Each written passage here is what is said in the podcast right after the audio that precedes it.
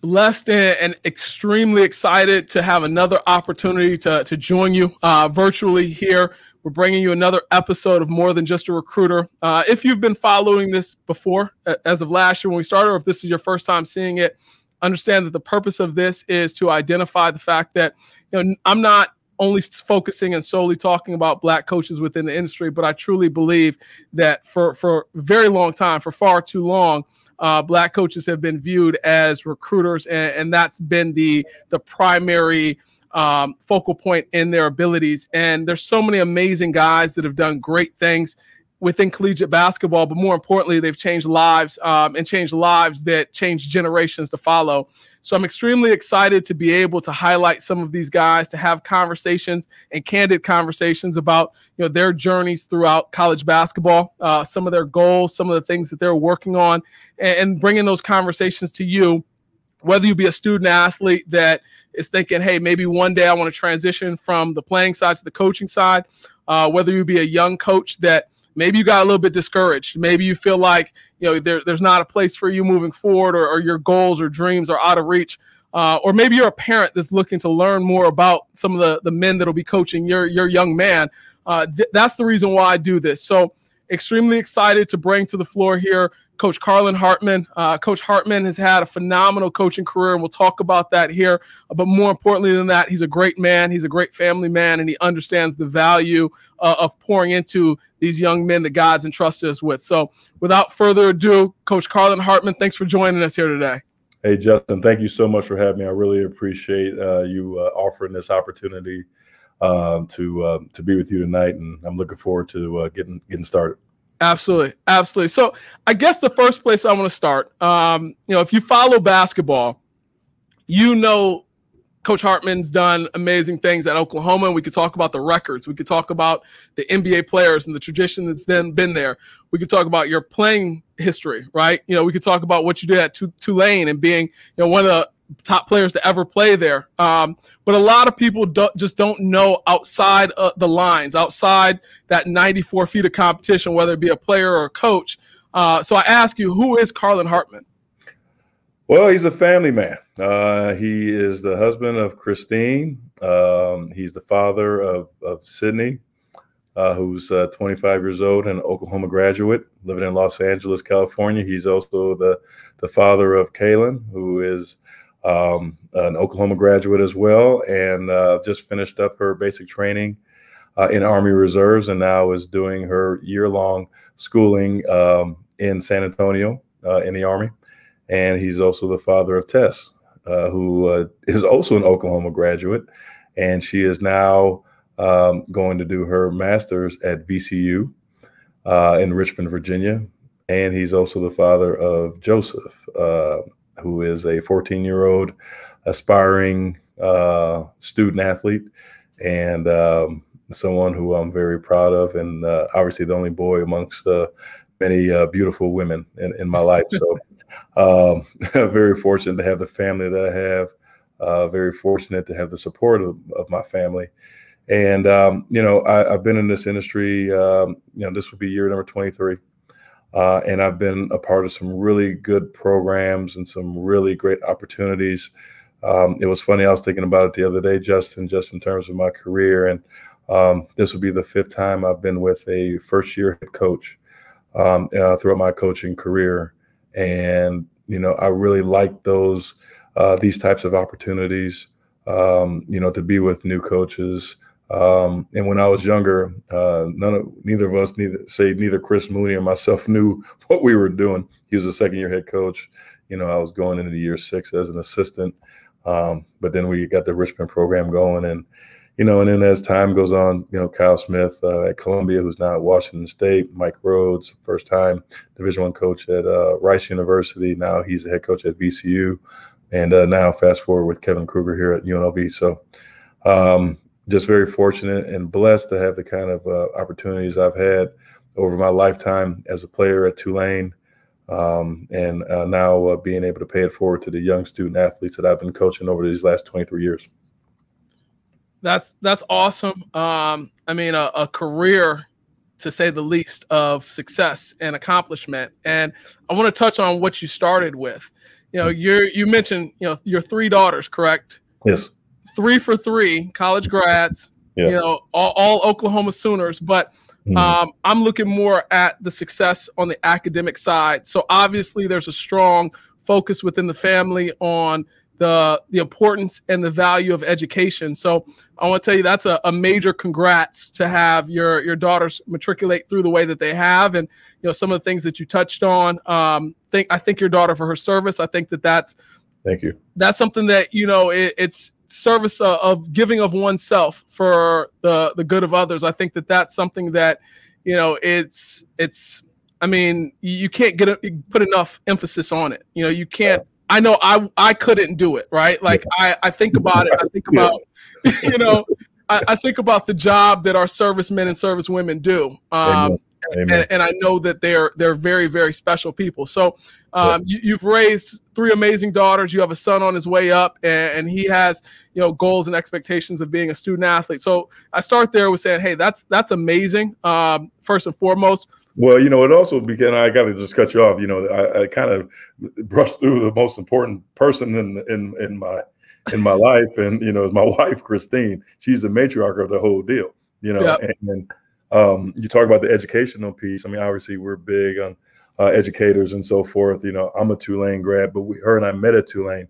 Uh, she ended up transferring, uh, and she did not get her degree until later on in life while we were married.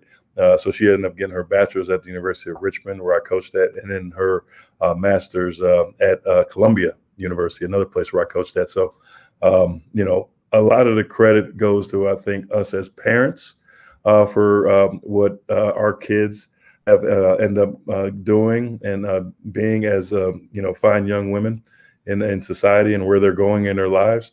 but a ton of credit goes to my wife, um, you know, for all of her sacrifice of uh, you know, not just, you know, uh, again, being a matriarch of our family, but also um, the support that she's given me uh, as um, as her husband and as a basketball coach in our industry, which, as you well know, this is not the easiest of businesses um, when it comes to uh, being able to raise a family, being able to you know just have uh, stability um, and so forth. We've moved. This is now move number five for us. We lived in some great places. Um, started out in Houston, uh, went to Richmond, Virginia, and then from Richmond to back to Houston to Norman, Oklahoma, and to now here in Las Vegas. So, um, you know, I thank uh, thank God for her, and I thank God for my kids and all their support uh, throughout um, this this entire journey that we've had. So, I just wanted to stop you right there because I would be remiss if I didn't talk a little bit more about her uh, in Absolutely. depth. Absolutely. And you know the value of a partner um, and the value of an understanding partner in this industry like you said there's a lot of late nights there's a lot of early mornings there's a lot of you know last minute changes and adjustments a lot of you know i thought i was going to be able to make it home for dinner but you know this the scout came up so you know yeah. so so definitely you know she's the glue that's holding it together um, and, and, that's that's amazing. Um, that's amazing to hear. You touched on you guys met at Tulane. Um, at what point during your playing career at Tulane, which was a, a very you know, it's not like you just showed up. You weren't just on the roster and a guy that says, "Okay, well, you know, I made it to that level." No, you you excelled. At, at, what point did you think about or start thinking about coaching, and that's the next that's the next natural progression for you and for your career? Yeah, I think probably around in between my sophomore and junior years when I really started to kind of get into the the thought process of okay, what do I want to do? Um, you know, beyond college. Obviously, as college basketball players and, and, and athletes in general, you want to go professional in your field. And so I wanted to play professional basketball, of course. Um, but I knew that at some point in time that was going to end.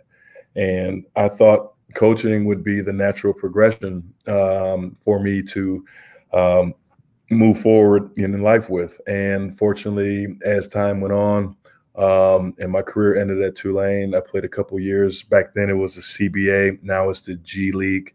Uh, so I played a couple years in the G League, and um, unfortunately, at that time, I got hurt, uh, tore my ACL and MCL, and um, you know, at, at that point, it just kind of hit me like, well, you know, I can rehab this thing and give it another go and and and not make any money and live at home with my mom while I'm trying to still chase my hoop dreams, or I can, you know, um, just start to, you know, look and see where I can uh, hopefully find myself a, a coaching opportunity or at, at some entry level um, position. And so I think it was between my sophomore and junior year at Tulane when I started to realize, and I started to talk about it with um, our head coach Perry Clark and um, our assistant Ron Everhart, who recruited me to Tulane out of Buffalo. And uh, I just kind of leaned on those guys and um, I try to do a lot more things as a player, you know, like in terms of leadership roles, um, you know, whether it be, um, you know, obviously being a captain over the last couple of years of my career there, uh, but also uh, just whether it be film study or, you know, different things like that with Coach Clark and with Coach Everhart and just learning the nuances of, of the industry. Absolutely. And, you know, you touched on, you said a couple key names, you know, Perry Clark, Ron Everhart. Um, I'd be remiss not to mention those guys along with Coach Kruger. You know, you have had an amazing, and those are just three of the many guys that we could point out sure. that you've worked with and worked for that, um, you know, sit on, on that list of, of phenomenal college basketball coaches over the last 50 years. Mm-hmm. Um, with that being said, outside of some of the guys that you coached for, mm-hmm. coming into the industry 23 years ago, being a, a black man looking at advancement and growth and you know wanting to make this a, a true career not just a, a stop along sure. your journey sure. who are some of the mentors and people that you leaned on um, to help navigate you through this process yeah, it's uh, that's that's a really good question. Um, I'll, I'll start in just high school. I mean, I had so many people around me. Um, and I'll name drop here. My it starts with uh, my high school coach John Roth, who was um, like an extension of a father figure to me. He was my high school coach, but he was also someone who sat in the the uh, our my, me and my mom's apartment when college coaches came in um, Fajri Ansari, who was a Buffalo legend and uh, the current head coach at Buffalo State right now, Reggie Witherspoon, current head coach at Canisius College, Mickey Walker, um, you know, um, uh, it's so many guys, Coach Hamilton, um, you know, from Niagara Falls. And uh, I had so many guys, you know, in my life at that time in, in Western New York that, you know, helped get me to Tulane. Um, I'd be remiss if I didn't mention those guys. And moving forward, just you know, in life, you know, my first job was at Rice University as um, third assistant, and at the time it was a restricted earnings position, and this was in back in 1997.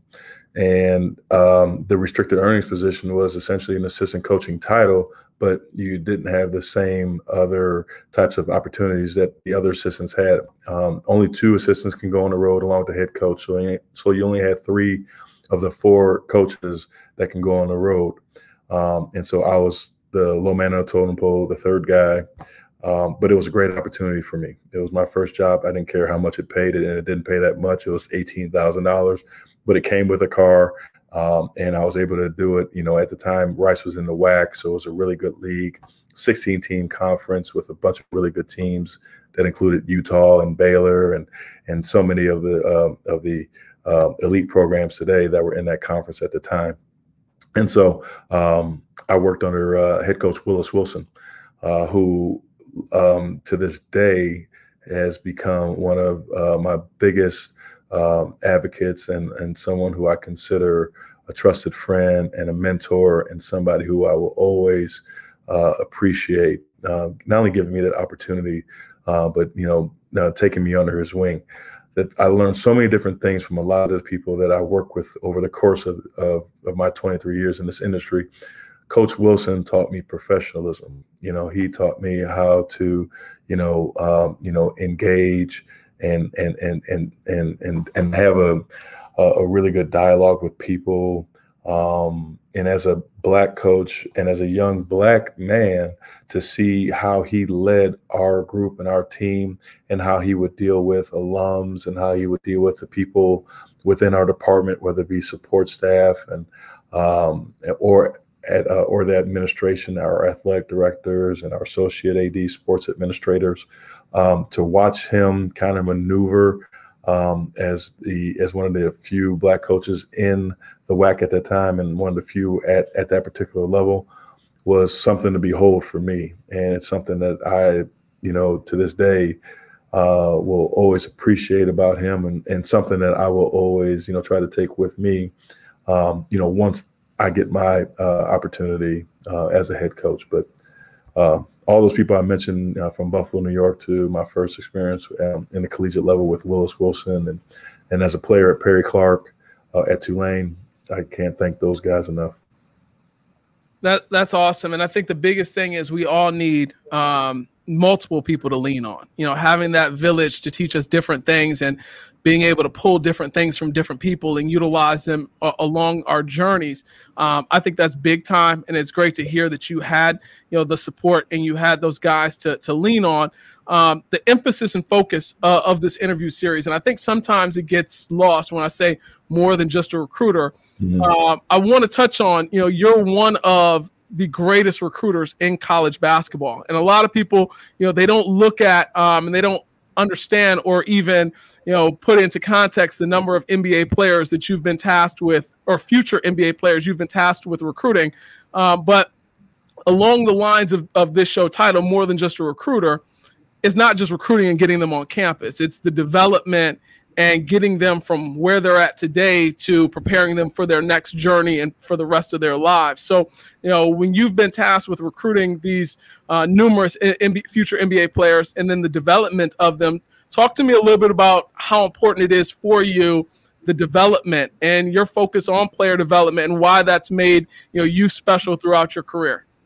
I think it's um, you know all about the, a lot of people that I mentioned previously were people that gave their time and gave their support to me, and they and they paid it forward uh, primarily because somebody helped them get to that that particular point, and so and so that's exactly what I've you know feel like I'm doing right now, and what I've done over the lifetime of my career as I've evolved into you know what I am today as a 48 year old person who's been in this industry for 23 years. Um, and I feel like you're right. I mean, I'm not just a recruiter. Um, I feel like I do a good job in recruiting. You're very kind to say one of the greatest ones. I don't believe that I am. I just believe that um, I do a really good job of building a rapport and building relationships with people. And I try to make those relationships as genuine and as transparent as possible um, when I'm recruiting a kid and when I am involved in that kid's life. Once we sign that kid, um, you know, I want them to understand and know that, you know, to their parents or their guardians, to their coaches, that we're going to look after those kids and we're going to take care of those kids. And we are um, not always going to give them exactly what they um, want, but we're going to give them what they need as student athletes. And that may not be something that, you know, uh, is a monetary thing. It could be something um, that it just requires a little bit of attention and a little bit of love. Um, coming over to the house and cooking their favorite meal, watching the basketball game, coming to sit in the office and just – you know, shooting the breeze and uh, finding out, you know, how their day's going, how are they adjusting, do they need anything that you know we can help them with, and so forth. So, um, it, it it just it starts with the recruiting piece. You know, when you see somebody that you like and the talent that comes along with that particular person, and if they fit the mold of uh, what they can do in their in your program. Um, but that's just a small minute minute piece. It, then it start then it becomes what type of kid is he, and you start doing your your recon work on on the young man and, and the people that he's around and um, you know who are some of the questions in which you've asked like who are the mentors in that young person's life and and, and, and all those things. So um, but the recruiting part um, especially over time as you as I've built a lot of relationships throughout uh, the country uh, working at private schools like Columbia and Rice um, you know you you have to develop uh, ties uh, to not just the New York City and the Houston area, but you got to do it all over the country, um, basically because of the academic restraints at those schools. So um, I've been very fortunate to be able to have a lot of the um, the connections throughout the course of, of time, and, and, a lot of it's in the southwestern part of the country where I went to school and and where I coached at, and also in the midwestern part uh, but it's also, you know, recruited kids from Canada, recruited kids from Australia, uh, Finland, um, and the list, you know, kind of goes on. But I'm very fortunate again to. Um, you talk about the NBA guys. Um, you know, uh, so far I've been fortunate to have eight NBA, eight guys that have played uh, in the NBA. Um, hopefully, we'll have a ninth here um, this uh, this this summer. And Austin Reaves uh, that just uh, left us at Oklahoma. Um, but there's been so many guys that have gone on to play professional basketball throughout the world and throughout the country um, that you know we've been very blessed to be a part of, and and that's uh, been at a lot of the stops that I've made. So uh, I guess I'm most proud of the relationships that I've built and, uh, and that I've continued to build um, throughout time with uh, the kids that I've coached. Um, now I'm getting to the point where uh, the, the young men that I've coached are not only getting married, they're having kids. Uh, their kids are going into high school, so I'm starting to now recruit some of their their uh, um, their uh, offspring and so forth. And uh, it's it's it's it's just great to you know be a part of um, this co- college coaching fraternity uh, because you see a lot of things come, come full circle when, when you've been in it as long as I have. That's amazing. Longevity um, it, it's not afforded to those that don't do a good job. So you know that in and of itself shows you know the the uh, magnitude of the success that you've had, and to touch on some of that success you know, the last the last five years you were on Coach Lon Kruger's staff at Oklahoma. Um, yep. Four four straight years that there was an NCAA tournament. Obviously, we missed you know last year's, but um, you guys made the NCAA tournament the last four years. So there's a long track record of continued su- success. Um, and, and you know, I'm big on consistency. I'm big on you know not being good just some of the time, but you know being consistent in your your pursuit of excellence. So talk to me about how as your career has has changed a little bit, and now you know this is another time with a first year head coach. Just so happens to be the son of you know the the head coach you had last year. You know what are some of the things that you're looking to do as far as replicating some of the success that you guys had at Oklahoma now here at UNLV? We'll we'll clearly take uh, bits and pieces of what we did at Oklahoma and bring it here to UNLV. I mean, who wouldn't when you work under a Hall of Fame coach like Coach Kruger and how he ran the program. Uh, I have the I, I, was very fortunate to work with Kevin uh, Kruger, uh, who is now our head coach here at UNLV, uh, for three years. Uh, our first years at Oklahoma, our first three years at Oklahoma, we were on staff together before he came out here. It was an assistant to pass the previous two years um, uh, here at UNLV. So we have a rapport, we have a relationship, we have a really good relationship. Um, there was a there were a lot of times, whether it be after a ball game uh, or just you know in the off season, where we're constantly just you know talking and, and throwing things out, talking about recruiting, talking about family, talking about whatever. Um, and one of the things that um, always resonated with me in the time that I was at Oklahoma, uh, from day one till um, I accepted this job uh, in in late March of this past year was the love that the Krugers had for UNLV, and uh, we would always come out um, when we were at Oklahoma, and we would play Oregon in a secret scrimmage here at UNLV in the Mendenhall Center, which is a phenomenal practice facility where USA basketball practices, where the NBA Summer League takes place. And so they always talked about their affinity for Las Vegas. They always talked about you know uh, the program and and and and what it meant to them. Uh, coach Kruger was a uh, the head coach here for seven years before he was courted away uh, to Oklahoma. Did a phenomenal job here. I believe he won uh, over seventy percent of his games. Uh, went to four NCAA tournaments and a Sweet 16. In the Sweet 16 that he went to, his son Kevin was the first grad transfer in um, NCAA history um, and he was at Arizona State. Uh, played three years uh, of of, um, of four years. So he redshirted his first year, played in the next, three, graduated on time, took advantage of the rule. UNLV was looking for a point guard. It all just made sense. Kevin comes here, they go 30 and six, and end up going to the Sweet 16.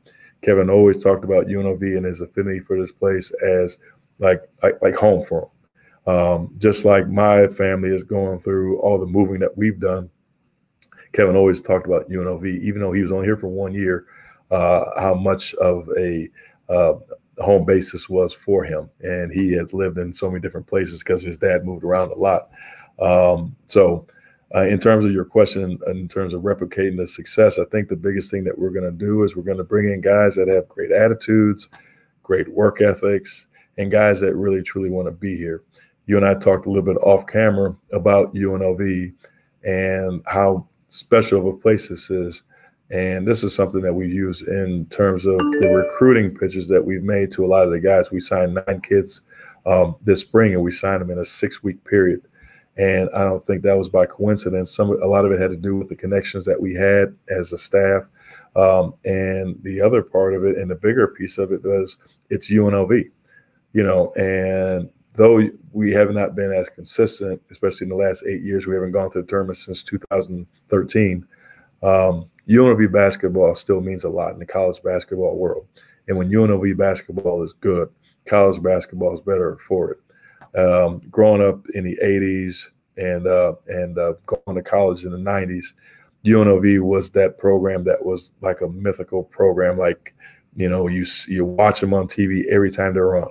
They're always on on Big Monday, uh, the last game of a triple header, or they'd be on two Saturdays every single month, playing a high major opponent like uh, one versus two when they played Arkansas at Arkansas, and they were the, the undefeated UNLV team with the Larry Johnsons and Stacey Augmons, Greg Anthony's, all those people. So, um, you know, we understand the history of what UNLV basketball is.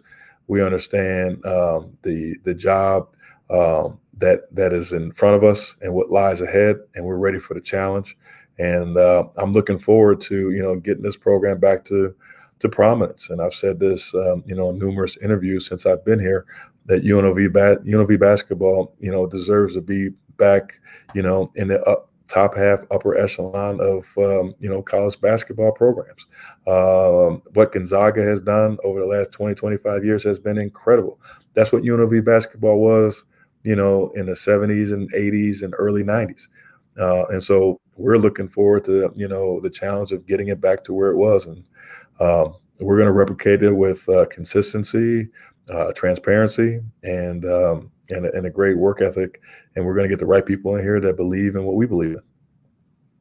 That that's amazing, and I think for a lot of the younger players that weren't around, um, you know, they're going to walk away from this and they'll they'll be googling the the running rebels with uh, Larry Johnson and, and Stacey Augmon and um, Greg Anthony and um, what's his name from Detroit, um, Anderson Hunt.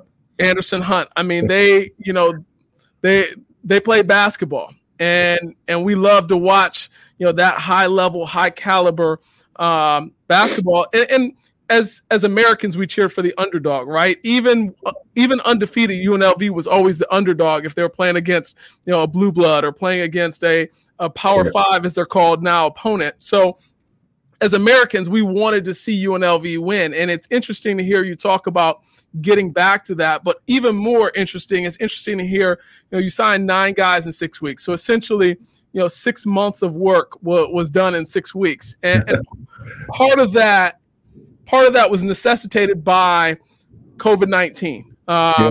You know, obviously, the world had to adjust, the basketball world had to adjust even more. Um, you guys had some major adjustments at Oklahoma, you know, dealing with quarantines and dealing with all of the things that you dealt with.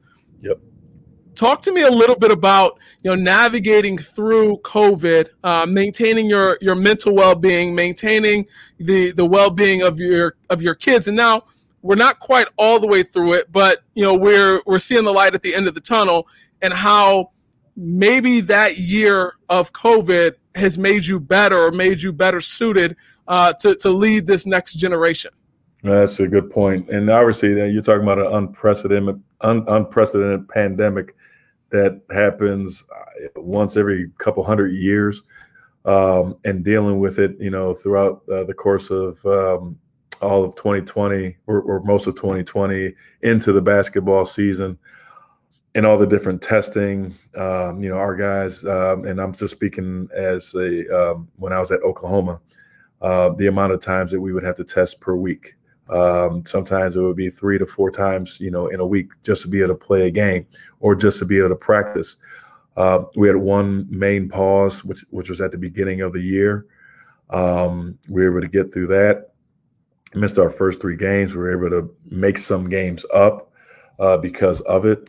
Um, and then uh, throughout the course of the year, I believe, if I'm not mistaken, I, I, might be just a little bit off on the record, but I believe we were uh, 10 and four in games in which uh, we didn't play uh, with somebody uh, because of a, a, positive COVID test or contact tracing. Uh, so um, that was, in my opinion, one of the best coaching jobs that Coach Kruger has done in his career. Um, you know, in terms of you know how we just kind of pieced things together and um, you know made sure the guys stayed locked in and focused on the task at hand and had that next man mentality. Uh, I thought he did an unbelievable job. Now, in saying that, our players are to be commended for adhering to a lot of the things that we dealt with. We talked to them about, you know, essentially coming to practice and going back to their rooms. If they're going to go grab something to eat, wear a mask, sanitize their hands. And they got through the season, you know, um, not unscathed, but they did get through the year and have a lot of success. I mean, we we got all the way up to number nine in the country. Um, we won four straight games against top top 10 um, ranked teams. Uh, you know, so many different things, so many special moments. Uh, beating Alabama and SEC Big 12 Challenge when um, they were on a roll and we were down two starters. Um, you know, just you know, being able to beat West Virginia, West Virginia double overtime, making it to the NCAA tournament after losing four straight close ball games to the end of the year uh, winning a game there, playing Gonzaga well in the second round of the tournament. Our guys have a lot of stuff to you know be commended. I think our support staff, our medical staff at Oklahoma, uh, was phenomenal.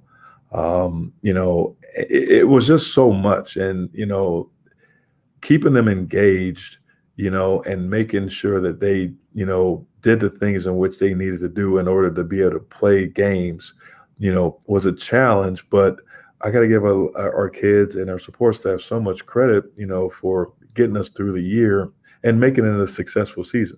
We were one of the final 32 teams, you know, left standing. And, you know, if it wasn't for, you know, the the, the last four games of the regular season, we probably would have had a higher seed and we probably could have gone a little bit further. Um, but I, I think just in terms of, you know, how and what I watched and what I witnessed, you know, moving forward as a, as a coach, um, you know, being able to adjust on the fly, watching how Coach Kruger handled it, watching how uh, again our our staff, our support staff, and everybody else handle things, watching how our AD Joe Castiglione um, handled um, not just our program, but the many programs that are that were at Oklahoma. Um, and that pressure cooker of a of a school, you know, where you know the branding is is is is everything. How football got through it, um, and how you see softball win a national championship. Um, it was really a, a trying year, um, but it was one in which I'll never forget, and I'll always be appreciative of um, so many people that helped make it possible for us not only to get through, but to get through with flying colors. Yeah, that's that's amazing, and I think that you you touched on the um, the biggest part of it is being able to adjust um, and being able to navigate through the unforeseen, the unexpected, um, and the unimaginable, and being able to navigate through it and have the success that you guys had um, was a testament to you know just the preparedness of the program. And you know, as as we think about and like I, I mentioned earlier, we're we're pretty much through the tunnel. We're seeing the the light at the end. Um, we're moving into somewhat back to normal. You know, we're going to be back on the road recruiting. The, the the normal visits have started, right? Your unofficial visits, your official visits. Um, off-campus recruiting has begun. Some of the states are starting their live periods, uh, and then we're going to have our first, you know, AAU or or grassroots live period in two years coming up here in July. Uh, you touched a little bit earlier. I, I had to write it down. You mentioned the importance of finding character guys, guys that are going to play hard. Um, but ultimately just the right players and the right players for you. You know, when you're out here looking for, you know, future running rebels, you know, what is the main thing? And and I say this more so for the players that are watching and trying to get a little bit of an insight into how to catch, you know, a college coach's eye. And a college coach has done it for a long time and evaluated a lot of kids. You know, what are you looking for when you're out recruiting and when you're out on the road watching these guys play and compete?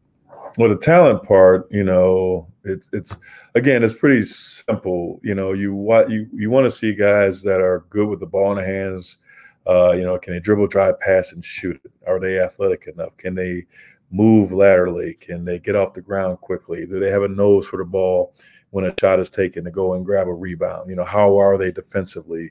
You know, on the ball, and do they have awareness off the ball, and all those things? You know, um, I think that's what's going to be important this weekend as we finally get a chance to lay eyes on the kids, like you said, for the first time in two summers, um, instead of you know going off of you know Hudl or going off of highlights. Now we get a chance to watch these guys. I think the biggest thing is we want to see a lot of the things in which I mentioned, but I think the um, the thing that's really really valuable and important, uh, Justin, is uh, you, you want to watch you want to you want to see kids that have a passion for it you know um, how do they handle adversity? How do they handle adverse situations? How do they handle a missed free throw in a in a critical time you know if if it, if a game is tied um, you know with a few seconds to play? Um, how do they handle um, pressure if you're a guard? Um, um, you know if you if you get trapped off of a ball screen you know whatever. There's so many different scenarios and so many different cases um, you know, depending on what position you're recruiting, depending on, um, you know, um, where, uh, you know, the time and score of a situation in the game. Um, so it is, it's a, it's a laundry list of things. Um, the character part is, is something that, you know, you, you, you got to really do a good job of investigating, not telling anybody how to do their jobs, but I know what's important to me and to, to Kevin and to our program, you know, having great kids having guys that have a passion for what they're doing, you know, willing to come into the gym and, and get some work in eh, when when we're not around. We get four hours in the summer. And so there's a lot of hours left on the table when we can't be there to to work our guys out. So what are you doing in that time frame? Can we trust that you're going to get yourself in a gym, get up some extra shots, work on your ball handling, watch film, you know, and and do those things when we're not around. Um, so that's where I think a lot of the character and the trust and the passion for the game. Do the kids have passion for the game? You know, are they workers? Um, you know, are they leaders or are they followers? You know, uh, are they guys that um, are you know that that want to be great at their particular craft? Do they have an elite skill they want to keep on building on, or are they close to breaking through and are you know just dying to you know get back in the gym? You know, with their teammates. And um, I think it's it's valuable because when you're offering a kid a scholarship, um, you know, you're offering not just the opportunity to play basketball, but you're offering the educational piece. You're offering room, board, books, tuition, meals, and all those things. And that's a that's a heavy investment when you when you look at it. Um, and I don't think a lot of people think about it. Um, you know, I, I think I put a tweet out, which probably some people liked, and some people were like, "Come on, coach!" Like, um, you know, it, th- this kind of works both ways. But you know, I get it all the time. You know, hey, he's just waiting for you to offer. Well, okay. Well, can we get to know each other a little bit? Can we, uh, you know, figure out if this is a good fit on both ends of the spectrum, um, or are we just offering because you know you you want to collect these offers and put it on social media. Like that that kind of stuff at the end of the day you know you, you're you're not just you're thinking about yourself and not and not others. And i know a lot of kids do it and so i could take a little bit of criticism and a little bit of heat for it and that's just kind of the way of the world and that's you know that and that's fine you know. But we like to have sincere conversations and transparent conversations with a lot of the guys that we'll see this weekend when we come back on monday we'll talk to them and we'll say, hey, we really enjoyed and, and loved what you did in these particular situations. But we really think, you know, if, you know, you just um, did X, Y, and Z um, a little bit better, you know, it can really take your game up to another level. And so some people like that kind of transparency, some don't. The ones that don't may not be uh, good for UNLV, but the ones that do, you know, and we feel like it's a partnership between student athlete and you know staff and the university then those are the ones that we want and those are the good and those are the fits that we want here at uh in, in our program, uh, not only here at UNLV, but what we did um, at Oklahoma as well.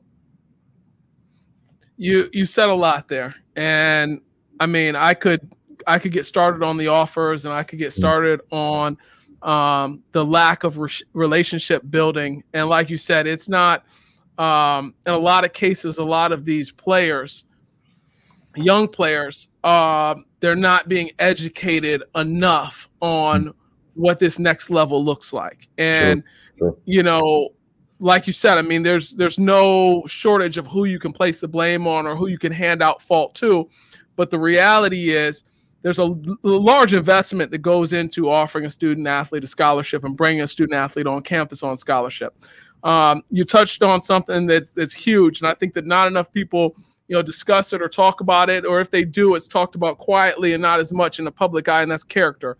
Hmm. Um, in your situation, that's a conversation that has to be had twice. And I tell guys all the time, you know, there's certain schools that when you go to UNLV, if we can't trust you, you mm. know, if we can't trust you to do the right things, we can't have you in Las Vegas, Nevada, right? Well, and that's hundred percent accurate there, Justin. Uh, one hundred percent. That is so valuable, and that's so important that you mentioned that because it takes a special human being, you know, to be able to come here and understand. Like you're coming here for a particular reason. Now, right at I'm looking right at it. My office is I look at the strip every single day. And so do the kids that come on this campus. You know, so if you are all about that particular life, this place may not be for you. But right. if you're all about the basketball piece, if you're all about the education piece, if you're all about, you know, getting better and being able to, you know, be a part of UNLV lore, you know, for the next 40 years of your life, then this is the right place for you because Absolutely. you're 100% right, Justin. This place, if you allow it, it will eat you alive. Right. And you know what?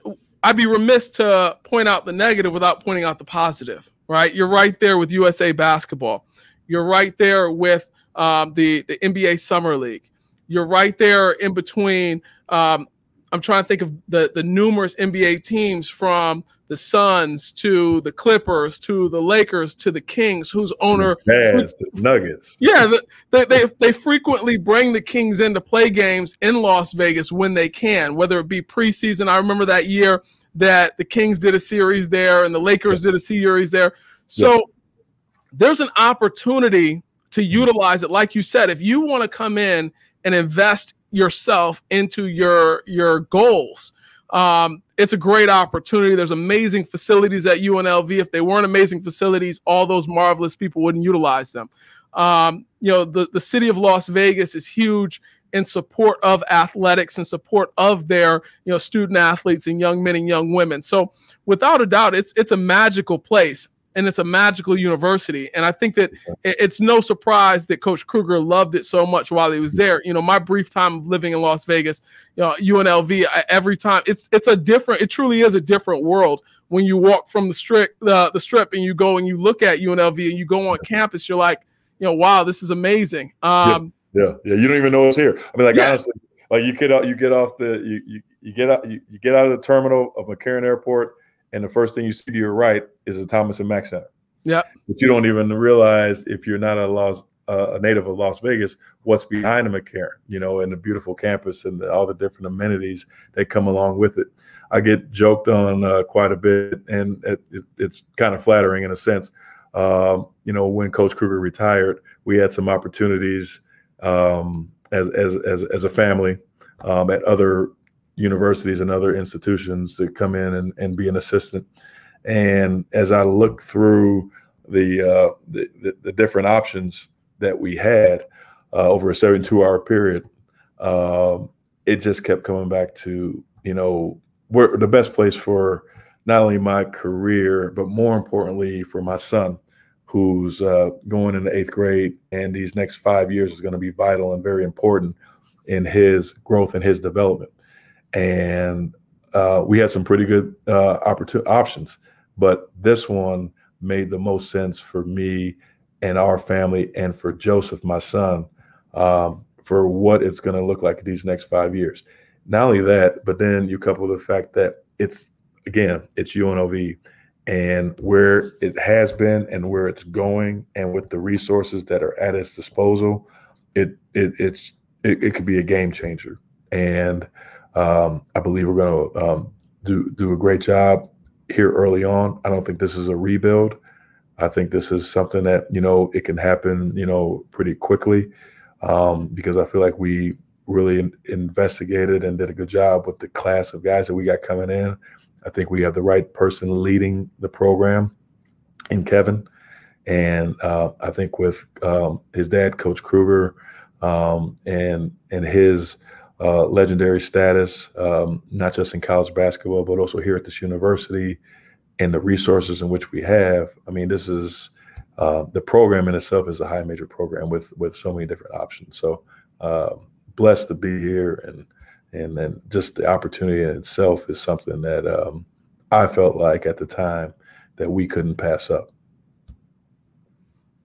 That's amazing. And, and you anchor the conversation on both ends uh, with the importance of family. Yep. You talked about on the beginning, on the front end, the the educational success um, that your your daughters have had. You talked about the impact that your wife has had on your life and on your career. Um, and now we're, we're talking about your son as he he moves into these pivotal you know next five years. So it's amazing to hear from you um, in an industry and in a business that gets so busy and it's so easy to focus on the recruits or the wins and losses or you know making the tournament whatever the case may be um, and for you to tie it all back to your family. Uh, that that's big time and that shows a lot of who you are and the type of man you are um, and the type of leader you are for the young men that'll come into your program. So that for me you know i look at every every one of these interviews. My goal is to make sure that somebody out there watching learn something about this person. And it never fails that i learn something myself. I learned multiple things mm. uh, and you brought so many things to the conversation. I'm excited for you guys at unlv i'm excited for you and your success and i'm excited for your son's success.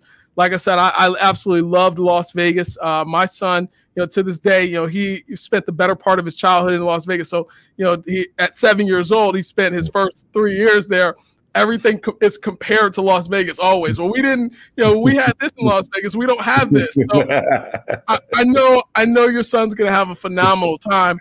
Uh, and your son, the seven-year-old, he's the one that's boxing right now. Yeah, so he probably did have a good experience out here in Vegas. Man, man, that's that's that's honestly where he picked it up. You know, we would watch the, we would watch the, the fights together, and yeah. you know, I would show him where um, you know where they fought at. And i think that you know a lot of times people don't think about las vegas as a, a family place but you know right. from red rocks to uh, summerlin to i mean there's so many things that that are you know there, there it's a great environment. It's a great place for just families and for people. So i'm excited for you is there anything that I didn't touch on or didn't ask you today that, that you'd like to mention? Not necessarily just about you uh, or just about the stops within your career, but kind of, you know, what you're excited about or some of the things you're looking forward to moving forward.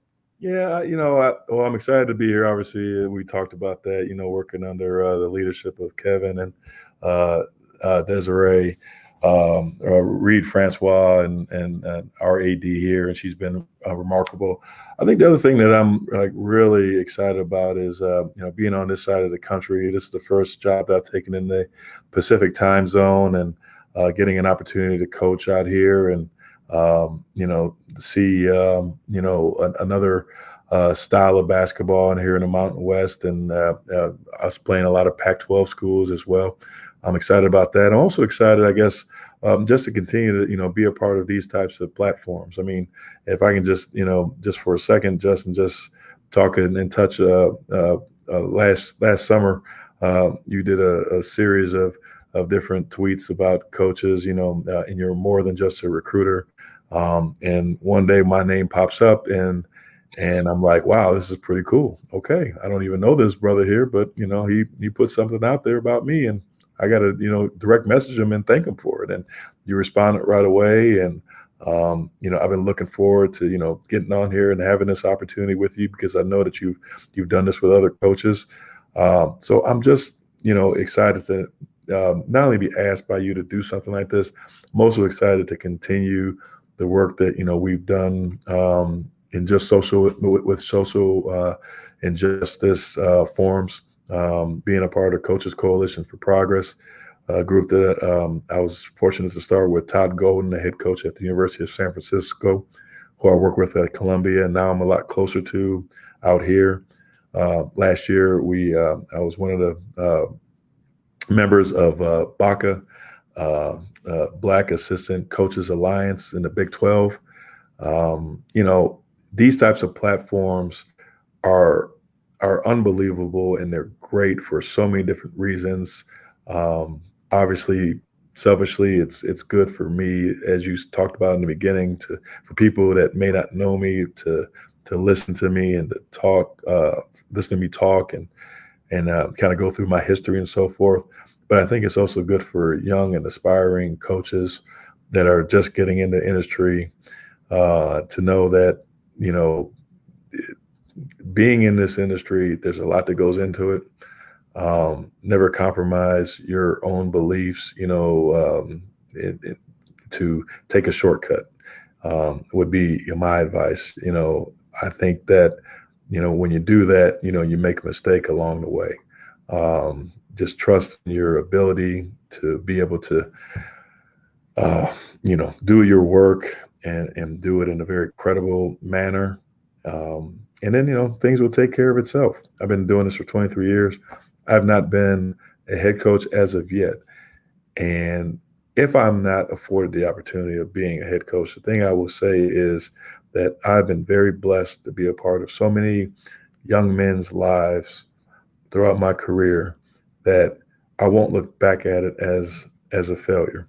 I'll look back on it and think, well, that was my that was supposed to be my journey um, that's what I was supposed to do. I was supposed to help assist, you know, other coaches to, you know, be mentors to these student athletes. And I, I'm very proud of, you know, the career I've had. I'm very proud and blessed to, you know, have the family that I have. And I'm very proud and blessed to, you know, have been associated with so many people throughout the course of these last 23 years um, that you know, I can be at a place like uh, historic programs like Oklahoma and UNLV. If you had told me that, you know, when I first got into the industry or when I was growing up, you know, in Buffalo, um, going to high school in Grand Island, um, I don't think I would have uh, dreamt it or would have believed it. Uh, but very fortunate to be in this situation. So I guess I say all that to say thank you. Thank you for your platform. Thank you for um, uh, having me uh, be a part of this podcast, but also thank you for what you're doing. And, and please, uh, you know, keep doing what you're doing because it's really going to help, you know, so many people get opportunities uh, in the future. Well, I, will tell you, I'm blessed and, and thankful uh, for you, you know, and not just that you joined and decided to do this and say, you know, you you you took my invitation, said absolutely, and you know, I'm I'm blessed for that, but more importantly, I'm blessed for you and the uh, the example that you set for guys that like me, my children, my sons, people I bump into in the industry that say, "Hey, I want to be a coach. Uh, where do I start?" And to be able to point to somebody that's had the the history of not only success um, but balance. You know, that's something that I've struggled with throughout my career. You know, the family balance and being able to be there and be supportive of your children and navigate them through their goals and dreams. Um, so, I mean, without even noticing it or without even knowing it, you know, in this conversation, you've inspired you've helped not only me, but I'm sure other young coaches or people within the industry that have young children and they're feeling the the tug and the pull, and, and to look at Coach Hartman and say, okay, man, his three daughters, you know, they got their college education. He's, you know, focused on his son and preparing his son for his journey. Um, I, I, think that there's so many things that we can look at and be proud of you for and being a, a, a beacon of light and hope uh, for the younger generation and those that follow in your footsteps. So it not only is it very easy to select you and choose you for this this uh, this this point right here, uh, but it's an honor and, and, i'm blessed to have you and those that have watched this today or those that when they do watch it will will be blessed to have seen it well i appreciate that justin and again i can't thank you enough and i got to call you out on something because you were a few minutes late to getting this podcast started and the reason being was because your son was in his boxing lesson correct correct okay so you know here's the thing I was sitting here and I was thinking to myself, why is this brother so? Why is he late? Like you know, he said five thirty, and then when you told me the reason, I was like, you know what? When it comes to our kids, you know, nothing else matters. Two years ago, I would have called mom like, look, I gotta leave. I need you to get here and get oh, him. Right. But you know, it's nothing like our kids finishing up whatever they're doing, whether it's school, whether it's a play, whether it's practice. That's you know, the joy that they have. Um, and I think that, that that goes into your role as a coach, right? Like we want to put our players in the the hands and the tutelage of people that understand the value of their growth and maturation beyond what they're capable of doing on the 94 feet. Um, but their their growth and maturation as young men, especially young black men. So, uh, like I said, I can't thank you enough. I appreciate everything. I'm looking forward to continuing our relationship. Uh, and now I have somebody to call when I'm at you know summer league and yeah, you know, I want to watch some yeah. basketball. Except, hey, coach, come on, come on down and watch this with me. you uh, please do. You got to make sure that you come through um, and I look forward to, like you said, just a continued dialogue. And um, obviously, if there's anything I can ever do on my end, please let me know. And if you want to do this again with some other coaches, um, I'd be more than happy to jump on with you. I appreciate you. Thank you so much, Justin. Have a great night, coach. You too.